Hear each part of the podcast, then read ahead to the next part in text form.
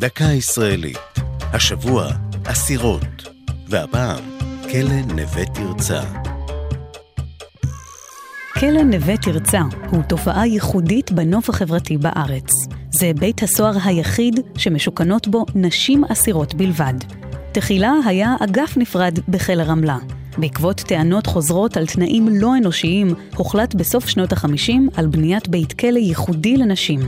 בראשית חודש נובמבר 1960 נחנך נווה תרצה, סמוך לצומת השרון, בניהול סוהרות שעברו הכשרה מיוחדת לשם כך. כעבור שנים ספורות, הוחזר אל כלא רמלה, וזה מקומו עד היום. בנווה תרצה תפוסה מרבית של 230 אסירות פליליות, ובדרך כלל מספר האסירות בו קטן מזה. כלואות רבות הן אימהות לילדים. אסירה יכולה לגדל את ילדיה עד גיל שנתיים, וכך גדלים תינוקות רבים בכלא נווה תרצה. לכלל האסירות ולאימהות בפרט, יש פעילויות שיקום בין כותלי בית הכלא.